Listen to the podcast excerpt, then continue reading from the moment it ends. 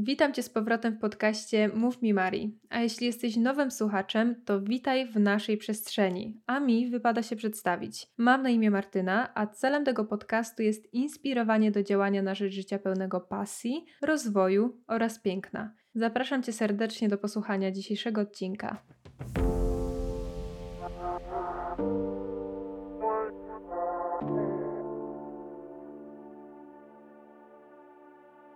Czy czujesz, że ostatnio ci się trochę nie chce? Albo bardziej niż trochę? Nie mam pojęcia, czy to ten ponury styczeń, czy ta narastająca liczba zadań, które sobie spisujemy na nowy rok, czy taki okres w życiu przychodzi do każdego z nas, że po prostu nam się nie chce. Dzisiaj, nawet stojąc w kolejce w sklepie, usłyszałam, jak e, ktoś za mną e, rozmawiał przez telefon i właśnie opowiadał e, znajomemu czy znajomej, że okropnie mu się nie chce, nic mu się nie chce robić, najchętniej położyłby się przed telewizorem i odpoczywał. Uśmiechnęłam się tylko pod nosem i pomyślałam, że ten odcinek jest po prostu idealny na obecny okres. Dlatego właśnie chciałabym porozmawiać o tym, zastanowić się nad tym, dlaczego nam się w sumie nie chce.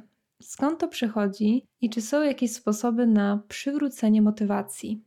Tak mówiłam o tym ponurym styczniu, ponurym okresie, ale myślę sobie, że to może być coś zupełnie innego. Niekoniecznie zależy to od sezonu, niekoniecznie zależy od tego, czy mamy dużo zadań. Czasami po prostu przechodzi taki czas, i dzieje się on zarówno w lecie, na wiosnę, jak i na jesień.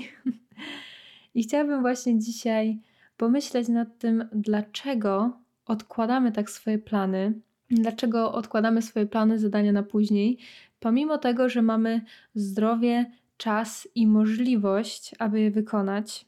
Zastanowię się też dzisiaj, jak znaleźć siłę i chęci na zrobienie tego, co sobie zaplanowaliśmy, i spróbuję odpowiedzieć na pytanie, czy można przywrócić motywację na zawołanie.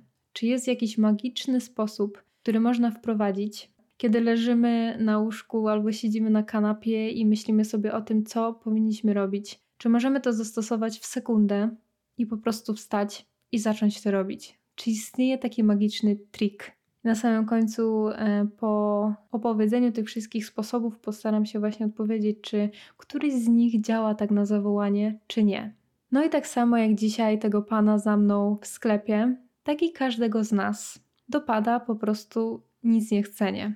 I używam tutaj takiego sformułowania nic nie chcenie. Podejrzewam, że nie jest to poprawne sformułowanie i na piśmie nie znalazłoby zastosowania, ale na potrzeby tego podcastu Chcę go wprowadzić i będę go powtarzać bardzo często. Nic nie chcenie. Nie mogłam znaleźć odpowiedniego słowa, które idealnie opisałoby ten stan, że siedzimy i nic nam się nie chce, więc nazwałam to nic niechceniem, chociaż założę się, że ktoś już takiego sformułowania użył. Nie przywłaszczam go sobie, żeby nie było. No i tak jak mówiłam, wątpię, że istnieją ludzie, którym chce się cały czas. Każdy z nas potrzebuje przerwy.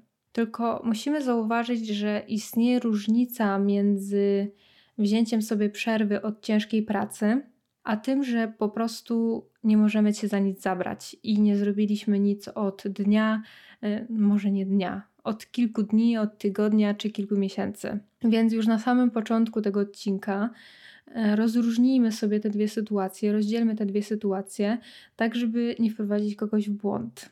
Ok, dwie sytuacje. Sytuacja numer A, kiedy nie chce nam się już od dłuższego czasu, nie zrobiliśmy nic, co zaplanowaliśmy i jakoś nie możemy się do niczego zabrać. Sytuacja numer B, kiedy nie chce nam się, ale po intensywnych kilku dniach, tygodniach pracy i chociaż chcielibyśmy zrobić więcej, to ciało, organizm nam po prostu nie pozwala. Sytuacja numer jeden, w pierwszym przypadku, ewidentnie masz problem z zabraniem się do czegokolwiek i dzisiejszy odcinek może Ci w tym pomóc. W sytuacji numer B nie chcę nakłaniać do pracoholizmu i nadwyrężania swojego ciała i organizmu, więc jeśli jesteś w drugim przypadku, to po prostu odpocznij. Naucz się zrelaksować, naucz się znajdować czas na zapomnienie o pracy, o obowiązkach założy się, że może znaleźć chociaż 5 minut w ciągu swojego dnia, żeby po prostu dać organizmowi odpocząć. Dlatego jeśli jesteś w drugiej grupie, to proszę, proszę, nie skupiaj się na tym, co dzisiaj mówię. Najlepiej wyłącz odcinek i po prostu odpocznij. Albo posłuchaj, co mam do powiedzenia osobom z grupy A, czyli osobom, które nie mogą się za nic zabrać. Powracając do pierwszego przykładu, mój przykład z życia. Odkładałam nagranie tego odcinka od weekendu. Wymyślałam mnóstwo wymówek, dlaczego tego nie zrobić, dlaczego powinnam to zrobić później, a może w ogóle w tym tygodniu nic nie nagram, może zrobię sobie przerwę. I koniec końców, oczywiście, usiadłam przy mikrofonie i zaczynam mówić. Zjadłam przepyszną kolację, jestem pełna sił i nawet mam ochotę mówić. Ale jeszcze dwie godziny temu, jakby ktoś mnie zapytał, czy będę coś dzisiaj nagrywać, to pewnie powiedziałabym, totalnie mi się nie chce. No i właśnie, tak sobie teraz myślę, co sprawiło, że usiadłam przed mikrofonem i nagrywam. Co sprawiło, że moje lenistwo poszło w zapomnienie. Nagle odnalazłam w sobie siłę, żeby zrobić coś poza leżeniem i gapieniem się w ścianę. Czy mogę wyciągnąć jakieś wnioski z tej sytuacji, aby zmotywować się także do innych rzeczy, które sobie zaplanowałam? I czy jest jakaś uniwersalna metoda na pokonanie nic niechcenia i zabrania się do roboty? To są takie pytania, które pojawiły się w mojej głowie przed nagraniem dzisiejszego odcinka. Jak już pokonałam to nic niechcenie i uświadomiłam sobie, że musi być jakiś sposób. Musi być jakiś sposób na taki nagły przypływ motywacji i skąd to się u nas bierze, skąd to się wzięło u mnie. Posiedziałam, pomyślałam, udało mi się spisać kilka pomysłów, na to, jak sobie radzić z brakiem motywacji na podstawie właśnie tego, co wywnioskowałam po swoim notorycznym pokonywaniu nic niechcenia. Bo nieważne, jak bardzo chciałabym mieć siły i chęci na wszystko cały czas, to będę z Wami szczera, że mi również zdarza się powiedzieć: Nie chce mi się. A nawet jeśli tego nie powiem, to pomyślę, że mi się nie chce. Więc dzisiaj siadam do Was i zastanawiam się, jak to się dzieje, że czasami udaje mi się pokonać to nic niechcenie, że robię coś pomimo tego, że nie mam ochoty. Postanowiłam, że zacznę od zastanowienia się, tak właściwie to dlaczego nam się nie chce. I wyszłam z takimi czterema tezami, które możecie sami albo przyjąć, albo obalić. Kolejność oczywiście nie ma znaczenia, po prostu tak jak mi przyszło do głowy, tak jak wywnioskowałam po swoich rzeczach, po swoich doświadczeniach, po doświadczeniach osób, które znam, które obserwuję. Wybierzcie po prostu tezę, która e, Wam odpowiada i wprowadźcie odpowiednie sposoby i odpowiednie triki, aby sobie poradzić. co ja chciałam powiedzieć? Nie mam pojęcia, co chciałam powiedzieć. Okay. Chciałam powiedzieć, że że to nie jest tak, że wszystkie tezy sprawdzą się u każdego. Mm, wydaje mi się, że chociaż jedna teza powinna do ciebie dzisiaj trafić i to już będzie sukces. Dlatego wysłuchaj wszystkich i uznaj, która z nich może pasować do twojej sytuacji.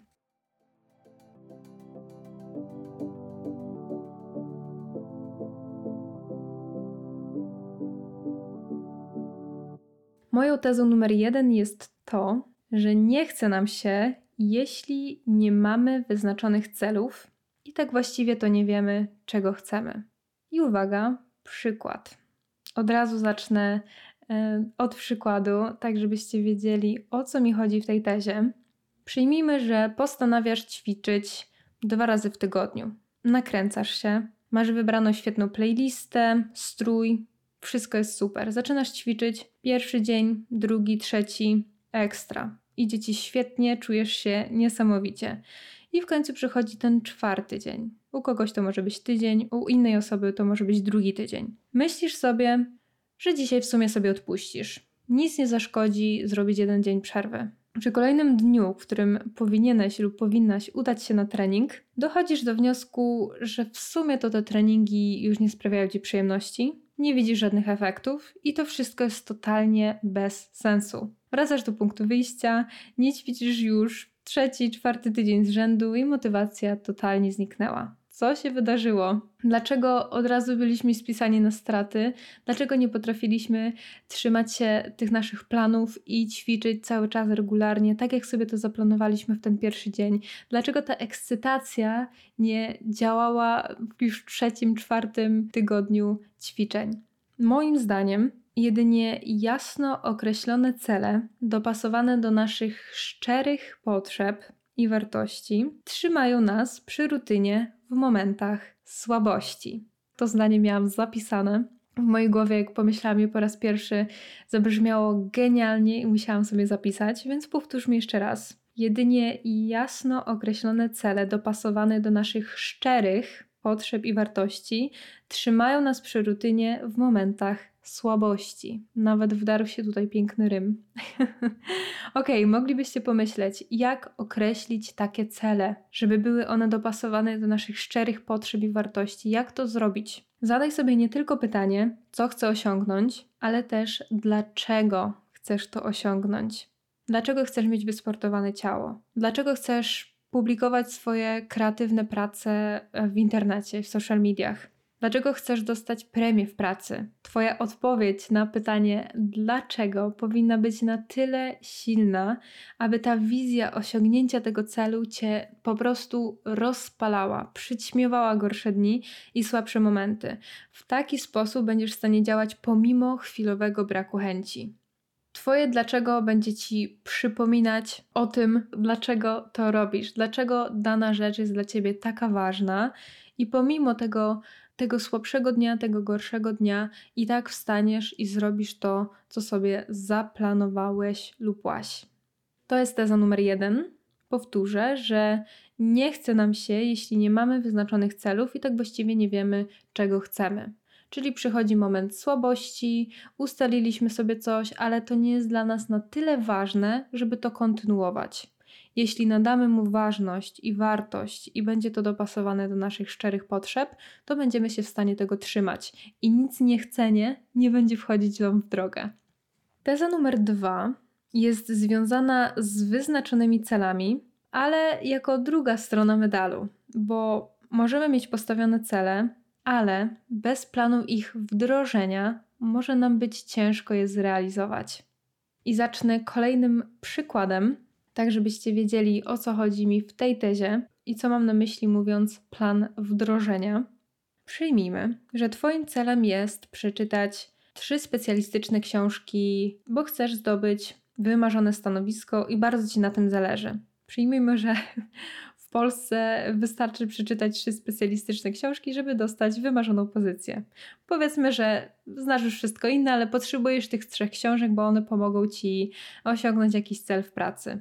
To stanowisko jest Twoim spełnieniem marzeń. To jest coś, o czym marzyłeś lub marzyłaś od bardzo długiego czasu i jesteś w stanie zrobić wszystko, żeby to osiągnąć. Masz swoje dlaczego, wiesz dlaczego chcesz to zrobić, wiesz dlaczego jest to dla ciebie ważne, masz sporo czasu, chcesz to osiągnąć bez uszczerbku na zdrowiu, bez uszczerbku na śnie i chcesz mieć czas na inne rzeczy.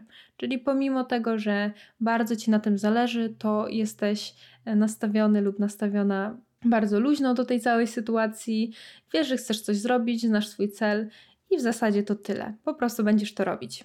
Jednego dnia czytasz książkę przez 30 minut, drugiego dnia czytasz 10 minut po pracy lub w czasie wolnym, kolejnego dnia znajdujesz wymówkę, żeby tego nie robić. Wolisz leżeć i oglądać serial. I to jest ok. Jak najbardziej każdemu przychodzi taki moment, że się nie chce. I zaczynają się myśli typu: Przecież mam jeszcze mnóstwo czasu. Klasyk. Niespodziewanie wkrada się do Twojego życia prokrastynacja, czyli nałogowe odkładanie zajęć na później. Myślisz sobie, że przecież masz czas, e, że praca nie ucieknie, że przecież możesz to zrobić jutro. Nie masz narzuconego planu, nie masz rozłożonych tych stron książek na poszczególne dni, e, więc nie wiesz, ile w sumie zajmie ci przeczytanie tych trzech książek. No i tak sobie żyjesz, przekładając te książki z miesiąca na miesiąc, aż mija bardzo dużo czasu i dochodzisz do wniosku, że właściwie to działałeś, działałaś bez planu i też to wszystko było bez sensu. Do czego zmierzam? Jasny plan działania pomaga nam w utrzymaniu regularności, ale także śledzenia progresu, nie przekładania rzeczy na później. Dzięki planom, dzięki temu, że usiądziemy sobie pewnego dnia i rozpiszemy to, kiedy chcemy czytać na przykład 30 stron książki, ile ta książka ma stron, jak rozłożyć sobie to czytanie w ciągu tygodnia i miesiąca, tak żeby, żeby nie narzucić sobie zbyt rygorystycznej rutyny, tylko tak, żeby faktycznie móc sobie żyć na spokojnie i czytać tę książkę w wolnym czasie. Dzięki planom wiemy, że w sobotę przed południem chcemy przeczytać 30 stron książki, więc sprzątanie pokoju, oglądanie kolejnego odcinka ulubionego serialu, wyjście ze znajomymi na kawę przekładamy na późniejszy czas. Wiemy, że musimy to zrobić w danym momencie, w danym dniu, przeczytać taką ilość stron i koniec. Dzięki temu wiemy, że osiągniemy swój cel i nic niechcenie nie będzie nam również wchodzić w drogę. Powiemy, że jeśli nie przeczytamy tego w tym momencie, to za miesiąc nie uda nam się osiągnąć naszego celu. Plan pozwala nam sobie uzmysłowić, ile czasu potrzebujemy na coś, ile czasu musimy poświęcić w ciągu tygodnia. Dzięki planom nic niechcenie po prostu nie wchodzi nam w drogę. Tyle na temat tezy numer dwa. Moja teza numer trzy dotyczy tego, że czujemy się niewystarczający do wykonania danego zadania lub planu. I mam tutaj na myśli to, jak oceniamy siebie swoje umiejętności i swoje możliwości.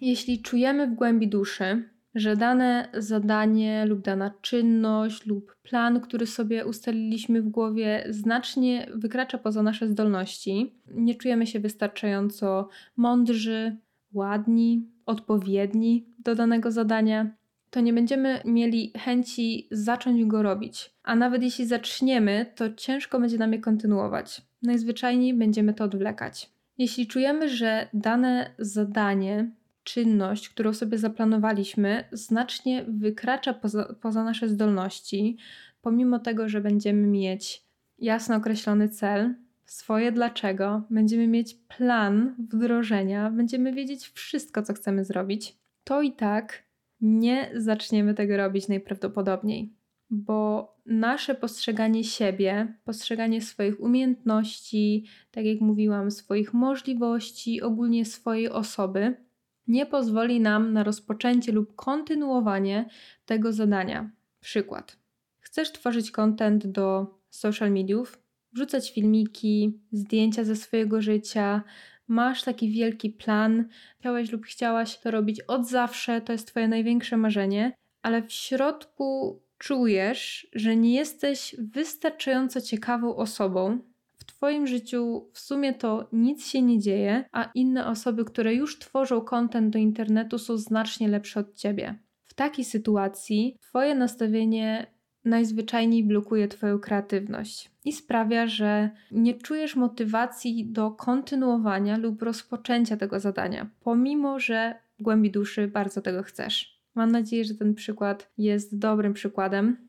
Nawet jeśli to nie było Twoim marzeniem, żeby tworzyć content, jestem pewna, że możesz to dopasować do innej sytuacji w życiu, bardzo podobnej, w której bardzo czegoś chcesz, ale Twoja opinia o sobie blokuje Cię przed zrobieniem tego zadania. Ja, kiedy zaczynałam tworzyć grafiki i podjęłam się takiego wyzwania 30 dni projektowania logo, czułam się totalnie nieodpowiednią osobą do tego, co robiłam. Patrzyłam na pracę innych designerów, ich prace były świetne, były perfekcyjne. Ja z moim dwumiesięcznym stażem, a raczej nie stażem, tylko po prostu praktykami w domu, byłam po prostu słabym ogniwem. Nie mówię, że moje projekty były bardzo złe, no nie były takie, jak powinny być. Na pewno nikt nie użyłby ich jako swojego logo, Robiłam to, aby nauczyć się regularności, żeby próbować swoich sił, żeby publikować cokolwiek, żeby sprawdzić, czy, czy uda mi się te 30 dni robić coś codziennie, bo chodziło o to, że właśnie robiło się to codziennie. Czułam się totalnie nieodpowiednią osobą. Mm, widziałam pracę innych, to nieraz powstrzymywało mnie przed publikacją któregoś z moich projektów. Kim ja jestem, Przecież ja nawet nie jestem designerką, nie mam żadnego zaplecza, nigdy nie byłam na studiach związanych z designem, wszystkiego uczyłam się sama w zaciszu domowym. Kim ja jestem, żeby publikować takie rzeczy i w ogóle się pokazywać w tym zakresie? Pewnie jak jakiś prawdziwy designer popatrzyłby na tę pracę, to by się zaśmiał.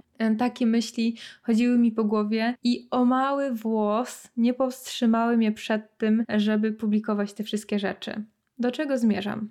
Ja pomimo tego, że te myśli krążyły mi po głowie i wiedziałam, że jeszcze nie jestem dobrą designerką i potrzebuję dużo czasu i wiedziałam, że te projekty nie są dobre, to i tak dzień w dzień publikowałam coś, co zrobiłam. Nawet jeśli nie byłam z tego dumna, miałam tylko 24 godziny, a tak naprawdę znacznie mniej, żeby opublikować ten projekt i ruszyć dalej. Pomogło mi to, że pomimo tych myśli, które miałam w głowie, potrafiłam wziąć się w garść opublikować to i nie myśleć o sobie krytycznie. To było u, dobre 4 lata temu czy 5. Teraz w głębi duszy śmieję się, jak o tym pomyślę, bo prowadzę już studia graficzne. To ćwiczenie, to 30-dniowe ćwiczenie było czymś, co dało mi wielkiego kopa do przodu, bo byłam zmuszona do tego, żeby codziennie coś robić i poprawiać swoje umiejętności. Wtedy właśnie po tym 30-dniowym e, challenge'u udało mi się zdobyć klientkę, bo miałam już kilka projektów, które mogłam pokazać w portfolio. I pierwszy dzień logo, czy piąty dzień logo w porównaniu do tego 30 ostatniego dnia logo, to była przepaść ale gdybym poddała się na samym początku, po opublikowaniu kilku prac, które według mnie były totalnie beznadziejne, podejrzewam, że po prostu były beznadziejne. No, umówmy się, co świetnego mogłam stworzyć po miesiącu czy tam dwóch nauki designu. No wiadomo, że to nie było nic e, genialnego. I gdybym poddała się na samym początku, nie zdobyłabym tej pierwszej klientki, nie doprowadziłoby mnie to do założenia własnego studia graficznego, działalności B2B. Totalnie wszystko poszłoby w innym kierunku. Do czego zmierzam? Jeszcze raz, bo tak zaczęłam gadać o, swoim, o swoich challenge'ach. Warto poprawić swoją relację ze sobą. Pamiętać o pozytywnym nastawieniu do siebie, e, mówieniu do siebie językiem rozwoju, w cudzysłowie. Negatywne myślenie o sobie powinniśmy zamieniać na pozytywne. I mam nadzieję, że ta moja mała historia Cię zainspiruje, bo mogłam mówić sobie przez ten cały czas, że poczekam, że jeszcze może miesiąc i wtedy będę już tworzyć fajne grafiki i dopiero wtedy je opublikuję. Uwierzcie mi, że nie przychodzi odpowiedni moment, żeby coś zrobić. Ogólnie o pozytywnym mówieniu do siebie i o sposobach, w jakich możemy zamienić negatywne mówienie w pozytywne, wspominałam w jednym z ostatnich odcinków warto do niego powrócić. W opisie znajduje się link do takiej grafiki, którą przygotowałam i pokazuje ona, jak zamienić negatywne słowa, które sobie mówimy, w pozytywne. I to jest jedna rzeczy, od których ja zaczęłam pracować nad sobą i która naprawdę mi pomogła, więc zerknijcie sobie, jeśli chcecie, na tą grafikę, albo posłuchajcie odcinka całego. Na pewno nakreśli to, jak możecie zacząć budować lepszą relację ze sobą. Więc jeśli czujecie, że wasze nic nie chcenie ma swoje źródło w waszym niskim poczuciu własnej wartości, możecie zacząć od pozytywnego myślenia, pozytywnego nastawienia, mówienia do siebie językiem rozwoju i może faktycznie to nic nie chcenie uda Wam się pokonać, jeśli będziecie stawiać odpowiednie kroki ku poprawieniu relacji ze sobą. Teza numer 4 cały ten temat związany z tezą numer 4 mógłby mieć swój własny odcinek. Moją tezą numer 4 jest to, że nie chce nam się, bo uwaga, nie potrafimy się skupić. Powodów tego, że nie potrafimy się skupić jest mnóstwo. Może to być coś związanego z naszym zdrowiem, czyli nieodpowiednia dieta, niedobór witamin, ale o tym ja nie chcę się wypowiadać, bo nie mam odpowiednich kwalifikacji, żeby dawać Wam porady z tym związane. Ale jeśli podejrzewasz, że jest to źródło, albo może to być źródło Twojego braku koncentracji, czyli słabe zdrowie, zapisz się do odpowiedniego specjalisty. Ja za to wypowiem się o jednym z głównych powodów braku koncentracji na zadaniach i z tym możemy sobie poradzić sami. Wystarczy tylko odpowiednie kroki, które możemy wdrażać już od dziś. Muszę znów przypomnieć o jednym z poprzednich odcinków. Był to chyba poprzedni odcinek dotyczący inwestowania w siebie, i tam bardzo, bardzo chwaliłam internet. W dzisiejszym odcinku przedstawię jego gorszą stronę, czyli to, że okropnie nas rozprasza. Na pewno znacie to, że sam widok telefonu potrafi nas przyciągnąć. I w momencie, kiedy mamy zająć się kolejny, kolejnym zadaniem z naszej listy, mm, wiemy, że mamy coś zrobić, już się za to zabieramy, ale widzimy ten telefon na biurku albo gdzieś sobie leży i myślimy, a w sumie to przydałaby mi się chwila przerwy. Albo ciekawe, co tam się dzieje na Instagramie. Czy ktoś dodał jakiś fajny post albo jakąś fajną rolkę. Albo miałam jeszcze coś sprawdzić. Zajmie mi to dosłownie tylko chwilkę, tylko na chwilkę zerknę na ten telefon. Albo co najgorsze, pojawia się u nas powiadomienie na ekranie. Już zabieraliśmy się za to zadanie, już ubieraliśmy strój na trening, ale z ciekawości sięgamy po telefon z zamiarem spędzenia tam dosłownie tej chwili albo z przeczytania tylko tego powiadomienia i nagle mija nam 30 minut.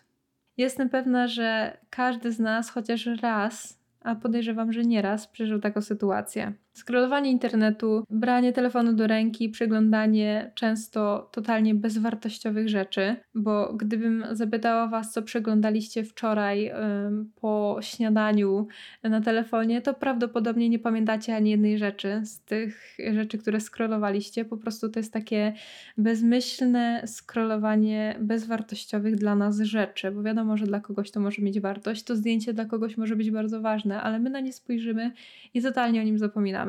Ale wracając. Dla nas przeglądanie właśnie takich rzeczy jest znacznie ciekawsze niż zabranie się za jakieś zadanie, które sobie zaplanowaliśmy. Prawda jest taka, że jest to po prostu silniejsze od nas i nie potrafimy totalnie z tym walczyć. Social media, gry, internet, strony wszystko jest skonstruowane tak, żeby stale przyciągać naszą uwagę. I jeśli nie mamy w sobie siły albo nie znamy odpowiednich metod, aby pokonać te bodźce, będziemy im stale ulegać. Będziemy najzwyczajniej ich ofiarami, a nasze plany zejdą na dalszy plan. Przyznam Wam się szczerze, że sama zaczęłam u siebie zauważać takie tendencje i zrobiłam sobie taki trochę rachunek sumienia i zauważyłam, że Sięgałam po telefon, e, jak tylko zaczęłam publikować content w social mediach i totalnie zżerała mnie ciekawość, czy pojawiły się jakieś komentarze, czy pojawiły się polubienia. Wiem, trochę wstyd, ale miałam tak. Siedziało mi to w głowie po prostu, czy ten post może stał już się wiralem.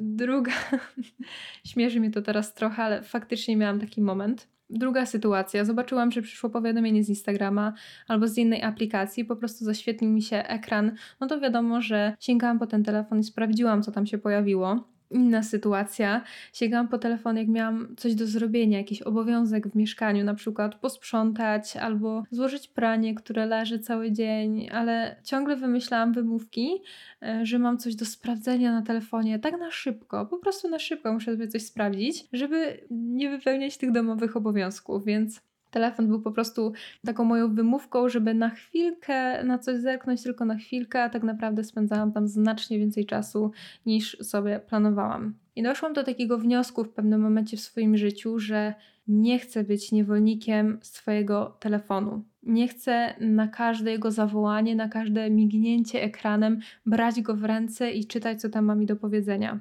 Nie chcę podporządkowywać też mojego dnia do przychodzących wiadomości i rezygnować z rzeczy, które mam zrobić, zrobić, rezygnować z swojej rutyny na rzecz odpisywania na kilka wiadomości.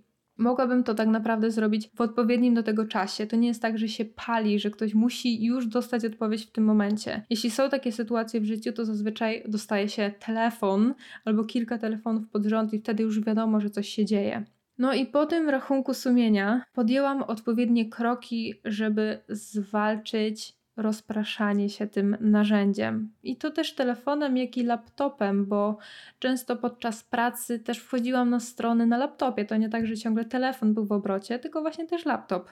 I udało mi się opracować takie sposoby, które pomagają mi się koncentrować i też ułatwiają tę koncentrację przez to, że blokują mi niektóre rzeczy. Ale dobra, powiem Wam dokładnie, jakie kroki wprowadziłam, żeby ten telefon siedział cichutko i żeby mnie nie rozpraszał. Numer jeden. Wyłączyłam wszystkie powiadomienia z aplikacji takich jak Instagram, Messenger, Facebook. Sprawdzam je tylko wtedy, kiedy faktycznie mam na to czas i mogę i wiem, że mogę sobie pozwolić na spędzenie tam na przykład 15 minut, odpisując na wiadomości, rozmawianiem z kimś. W każdym innym czasie te powiadomienia są wyłączone i nawet nie wiem, że je otrzymałam czasie pracy, ale też jak chcę się na czymś skupić, na przykład czytam książkę, która jest dla mnie ważna, albo mam odpalony kurs i robię z niego notatki, mam ustawiony tryb skupienia. Jest to funkcja w telefonach iPhone. Nie wiem, czy telefony z systemem Android też mają taką funkcję, to musicie sobie sprawdzić. Ta funkcja blokuje wybrane przeze mnie aplikacje na dowolny czas. I włączoną mam tylko możliwość odbierania połączeń na wszelki wypadek, gdyby zadzwonił ktoś z rodziny z ważną sprawą, czy mój klient w czasie pracy. Tylko w takich przypadkach przychodzą mi powiadomienia, każdy inny jest wyciszany i dopiero po y, skończonej pracy, skończonym kursie, po przeczytanej książce wyłączam ten tryb skupienia i sprawdzam, co się tam pojawiło na ekranie w tym czasie. Trzecia rzecz. Mam ustawiony czas przed ekranem dla social mediów. Kiedyś była to jedna godzina dziennie, obecnie staram się wprowadzić 30 minut dziennie na social mediach w telefonie, ale też jest to w laptopie, bo mam ten sam system, więc one jakby się wymieniają danymi nie mogę oszukiwać. To nie tak, że siedzę na telefonie pół godziny i na laptopie pół godziny, tylko e, laptop też wie, że mam ten, e, mam ustawiony ten czas przed ekranem i blokuje mi tę aplikację, więc jest świetnie. Ogólnie to jest cudowne narzędzie. Dziękuję komuś, kto to wymyślił, bo ciężko jest czasami samemu się zorientować, ile się spędziło tego czasu w social mediach. Ja czasami aż się dziwię, że pojawia mi się, w ogóle nie wytłumaczyłam, jak to działa. Po upływie tego czasu na ekranie pojawia się blokada i nie możemy dalej korzystać z aplikacji. Więc często miałam tak, że scrollowałam sobie różne rzeczy, oglądałam sobie zdjęcia i nagle pojawiła się ta blokada i tak myślę, wow, minęła już godzina lub minęły już te pół godziny. Jestem w szoku po prostu, jak to szybko zlatuje na dobrej zabawie. Więc mam ustawiony ten czas przed ekranem dla social mediów i staram się tego pilnować. Zdarzy mi się czasem wyłączyć blokadę, ale jak już mnie coś zaciekawi i chcę coś sprawdzić, no wiadomo, kolejna wymówka, prawda? Ale mam ten czas i jestem chociaż świadoma tego, że spędzam czasami trochę więcej czasu niż powinnam. W przypadku pracy lub nauki na laptopie mam włączone blokady na różne strony, ale w przeglądarce mm, jest taka wtyczka do Chrome. Nazywa się ona Block Site. Ustawiacie sobie godziny, w których dana strona, na przykład strona facebook.com czy youtube.com ma być zablokowana. I pomimo tego, że chcecie na nią wejść, to po prostu jest blokada, nie możecie nic zrobić, koniec i czasami też miałam takie odruchy, że wpisywałam jakiś adres strony i próbowałam na nią wejść wtedy, kiedy nie powinnam, a pokazywała mi się strona, blokada, nie powinno ci tutaj być. Jest jeszcze takie śmieszne zdjęcie takiej starszej pani, która ci grozi palcem, więc pomogło mi to po prostu się zorientować, że czasami bezmyślnie wchodzę w jakąś stronę, gdzie naprawdę nawet nie czułam potrzeby to zrobić, tylko a, nudzę się, to włączę stronę. Więc ta, ta wtyczka bardzo pomaga. I kolejna najlepsza opcja ze wszystkich i najśmieszniejsza, prawdopodobnie będę się trochę wstydzić, że to mówię, ale miałam taki moment w swoim życiu, że nawet jak tylko telefon leżał na biurku przy mnie, to patrząc na niego miałam ochotę go chwycić i po prostu sobie coś poprzeglądać. O tak chwilkę, żeby się zrelaksować w cudzysłowie, tak mi się wydawało. I zaczęłam kłaść go na kanapie na drugim końcu pokoju. I siedząc przy biurku, pracując, jak miałam myśl, że sprawdziłabym sobie coś na telefonie, to nie chciało mi się wstawać i go sprawdzać. Ach, jest za daleka, okej, okay, nie będę, wracam do pracy. Na samym początku podejmowałam bardziej ekstremalne kroki i nawet chowałam go do szuflad w szafie, żeby mnie nie kusił, nawet jak wstanę sobie czasami do kuchni i pójdę po jakąś herbatę e, czy ciastko. I e, miałam wtedy właśnie tak, że widziałam ten telefon i chciałam już na niego e, sięgnąć, a jak był w szafie, w szufladzie, to totalnie czasami zapominałam, że istnieje. Ale na szczęście ta sytuacja została już opanowana i te kroki już nie są takie ekstremalne. E, telefon leży już na biurku i nie mam już aż takich chęci, żeby ciągle za niego sięgać, więc to zostało, tak jak mówię, opanowane. I tak samo wy, jeśli macie coś ważnego do zrobienia, to nie trzymajcie telefonu koło siebie, zostawcie go w drugim pokoju, zostawcie go pod poduszką, schowajcie go tak, żeby nie był w zasięgu waszej ręki, a też czasami, żeby nie był na widoku, jeśli aż tak was rozprasza. I uwierzcie mi, że zacznie Wam się chcieć coś robić, jeśli posiedzicie bezczynnie na kanapie e, bez rozpraszaczy, takich jak telefon, laptop czy telewizor. Po dłuższym czasie nudów po prostu sami zaczniecie coś robić. Spróbujcie. Jeśli to się u Was sprawdzi, to możecie być pewni, że jedynym powodem Waszego nic niechcenia była skłonność do rozpraszania się. I to są cztery tezy. Mam nadzieję, że chociaż jedna z postawionych przeze mnie tez opisuje Waszą sytuację w życiu. Mam nadzieję, że udało mi się pokazać Wam odpowiednie sposoby, aby postawić pierwsze kroki ku walczeniu z nic niechceniem. Podsumowując dzisiejszy odcinek, bo już powolutku zmierzamy do końca, Mam jeszcze kilka rzeczy do powiedzenia na koniec, bo na samym początku zadałam pytanie, mm, czy można przywrócić motywację na zawołanie, czyli siedzimy i powiedzmy, że nie pracowaliśmy nad, nad swoim niechceniem, po prostu przychodzi taki dzień jak dziś, że siedzimy i nic nam się nie chce i czy możemy nagle na pstryknięcie palcem przywrócić swoją motywację. I powiem Wam szczerze, że zastanowiłam się nad tym pytaniem i wydaje mi się, że nie powinniśmy stale polegać na motywacji. Bo z motywacją jest tak, że ona przychodzi i odchodzi, a my rzadko mamy na to wpływ. Aby zrobić coś na zawołanie, pomimo braku chęci, potrzeba samodyscypliny. Ale to jest temat na zupełnie inny odcinek. Tak naprawdę można by poświęcić cały godzinny odcinek mówiąc o samodyscyplinie, więc to zostawię, ale taka jest moja odpowiedź na pytanie, czyli nie polegajmy na motywacji, nauczmy się budować samodyscyplinę i polegajmy na niej. Dzisiejsze przykłady miały na celu pomóc Wam zrozumieć, co jest przyczyną Waszego nic niechcenia. Waszym zadaniem, jeśli chcecie coś z tym zrobić, jeśli to nic niechcenie już Wam tak dokucza, że chcecie podjąć odpowiednie kroki, to właśnie jest Wasze zadanie. Podejmijcie odpowiednie kroki, aby to zwalczyć. Dopiero zrozumienie i zwalczenie przyczyny umożliwi Wam podejmowanie się zaplanowanych zadań bez wymówek a motywacja po prostu sama do Was wróci. Tak to jest z motywacją. Musimy sobie poukładać coś w głowie i motywacja nagle znów się pojawia. Mam nadzieję, że dzisiejszy odcinek Was zainspiruje, nakieruje i pomoże znaleźć źródło problemu. Pamiętajcie, jeszcze raz to przypomnę, mówiłam to na początku, ale powiem jeszcze raz. Pamiętajcie, że każdemu z nas czasami się nie chce. Nie ma takiej osoby na świecie, która zawsze ma chęci, siłę, aby robić wszystko, co sobie zaplanuje. A jeśli znacie taką osobę, to ma ona po prostu opanowane swoje sposoby na pokonanie nic niechcenia do perfekcji. Życzę Ci wszystkiego produktywnego, dużo chęci i motywacji do zadań, które sobie wyznaczasz. Dziękuję, że jesteś tutaj ze mną do ostatniej sekundy. Do usłyszenia wkrótce. Jeśli chcesz być na bieżąco, to zerknij na moje konto na Instagramie, gdzie będę publikować podsumowania, zapowiedzi i inne tematy związane z podcastem. Tam też będą działy się nasze dyskusje, zachęcam Cię do dołączenia. Moja nazwa to Martyna Sawy, pisane razem.